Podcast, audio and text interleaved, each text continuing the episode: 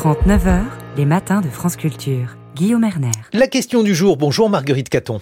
Bonjour Guillaume, bonjour à tous. Bonjour Géraldine Farge. Bonjour.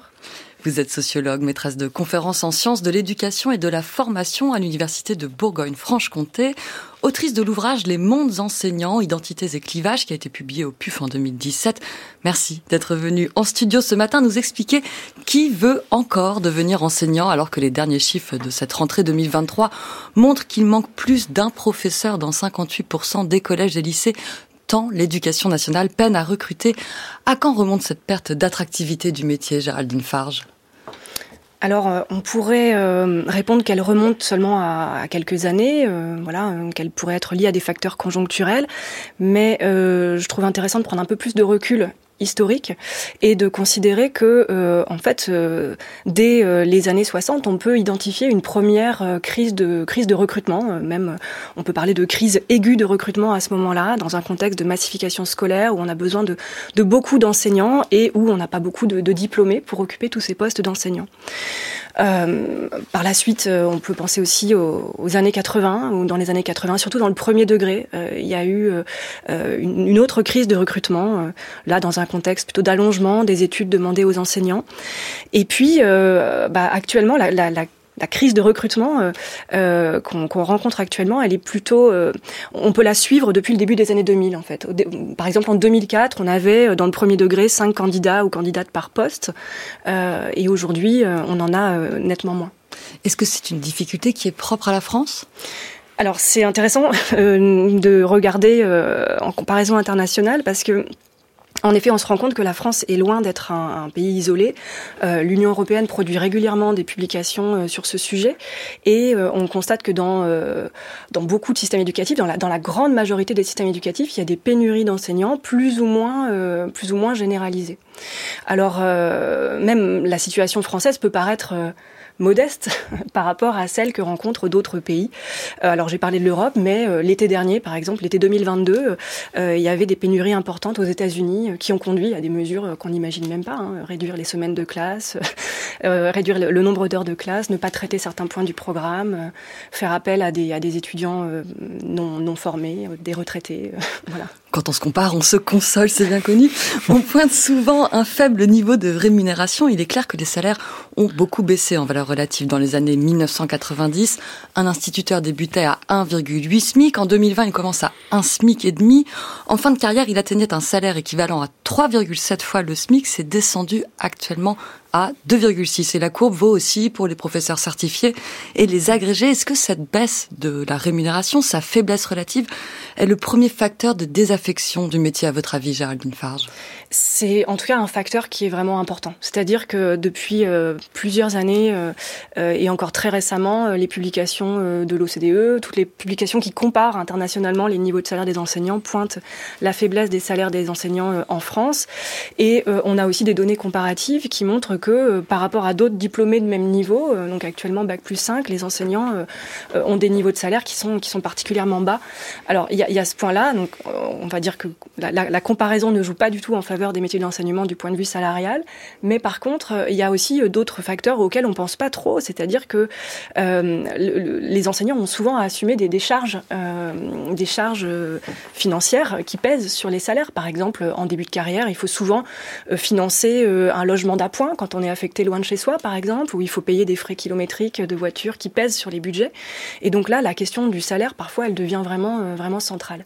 Mais il y a d'autres facteurs euh, aussi de désaffection du métier. Y a, le salaire est important, mais, mais euh, il y en a d'autres. Oui, il faut peut-être penser aussi aux conditions de travail qui sont en réalité très contraignantes parce que vous parliez de mobilité, on choisit pas le lieu de travail, on choisit à peine son emploi du temps. Chaque semaine se répète, on peut rien aménager dans ses horaires, même les congés sont fixes.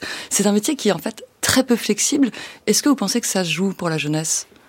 Alors c'est un métier qui est, en, effet euh, beaucoup moins flexible qu'on ne le pense, que souvent les, les, étudiants, par exemple, qui veulent devenir enseignants euh, l'imaginent, et euh, qu'il est devenu euh, de moins en moins ces dernières années, avec un, un contexte de resserrement des, des, demandes qui sont adressées aux, aux, enseignants. On leur demande de, de, rester plus longtemps dans les établissements, de participer davantage à la vie collective, ce qui est d'un certain point de vue très bien, mais qui demande beaucoup, euh, beaucoup d'investissement.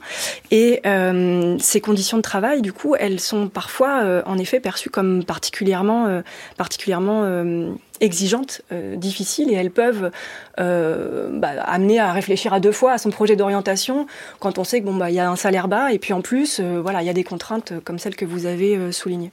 Il y a la question de l'orientation, mais il y a aussi un autre phénomène qui est assez important, c'est celui des démissions, des enseignants en poste qui renoncent. Et là encore, les chiffres sont assez intéressants. Géraldine Farge, entre 2008 et 2021, le nombre de démissions annuelles n'a cessé d'augmenter. Il est passé de 364 enseignants à 2411. À partir de 2014, en fait, on a 200 démissionnaires en plus en moyenne chaque année. Alors, Évidemment, c'est très faible rapporté aux 750 000 enseignants du public, mais c'est quand même une tendance inquiétante. Qu'est-ce qui fait qu'un professeur lâche? Qu'est-ce qui, dans, dans le quotidien, les fait renoncer? Euh, plusieurs choses. Alors déjà sur ce point, c'est une question que, qui m'intéresse beaucoup. On a travaillé sur ce sujet avec des, avec des collègues euh, de, Dijon, et euh, c'est vrai qu'on on a pu démontrer déjà que cette hausse, elle est modeste en termes d'effectifs, mais elle est significative statistiquement. Il y a, bien une hausse. Elle dépend pas que d'effets de, structure.